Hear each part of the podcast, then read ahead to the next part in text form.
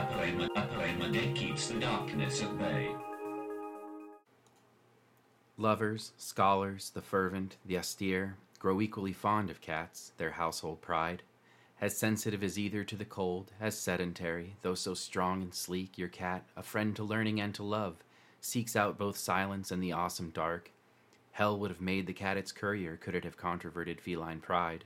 Dozing, all cats assume the svelte design of desert sphinxes sprawled in solitude, apparently transfixed by endless dreams. Their teeming loins are rich in magic sparks, and golden specks like infinitesimal sand glisten in those enigmatic eyes. That was Cats by Charles Baudelaire, translated by Richard Howard. My name is Jensen. Welcome to episode 9 of A Poem a Day Keeps the Darkness at Bay.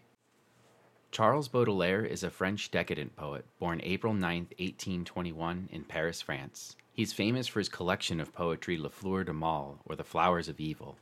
I'm sure I made anybody vaguely familiar with French cringe just now. Don't worry, I uh, shouldn't need to do that again. This collection is the source for today's poems, um, he's also known for coining the term modernity. In his essay, The Painter of Modern Life, he wrote, By modernity, I mean the transitory, the fugitive, the contingent. He felt it was art's responsibility to capture those fleeting experiences. Baudelaire died August 35th, 1867, at the age of 46.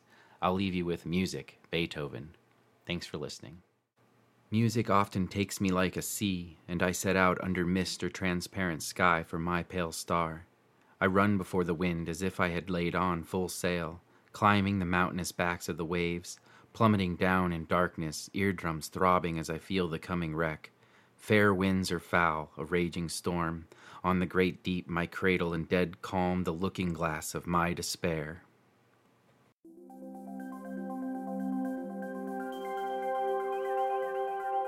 A poem, a poem day keeps the darkness at bay.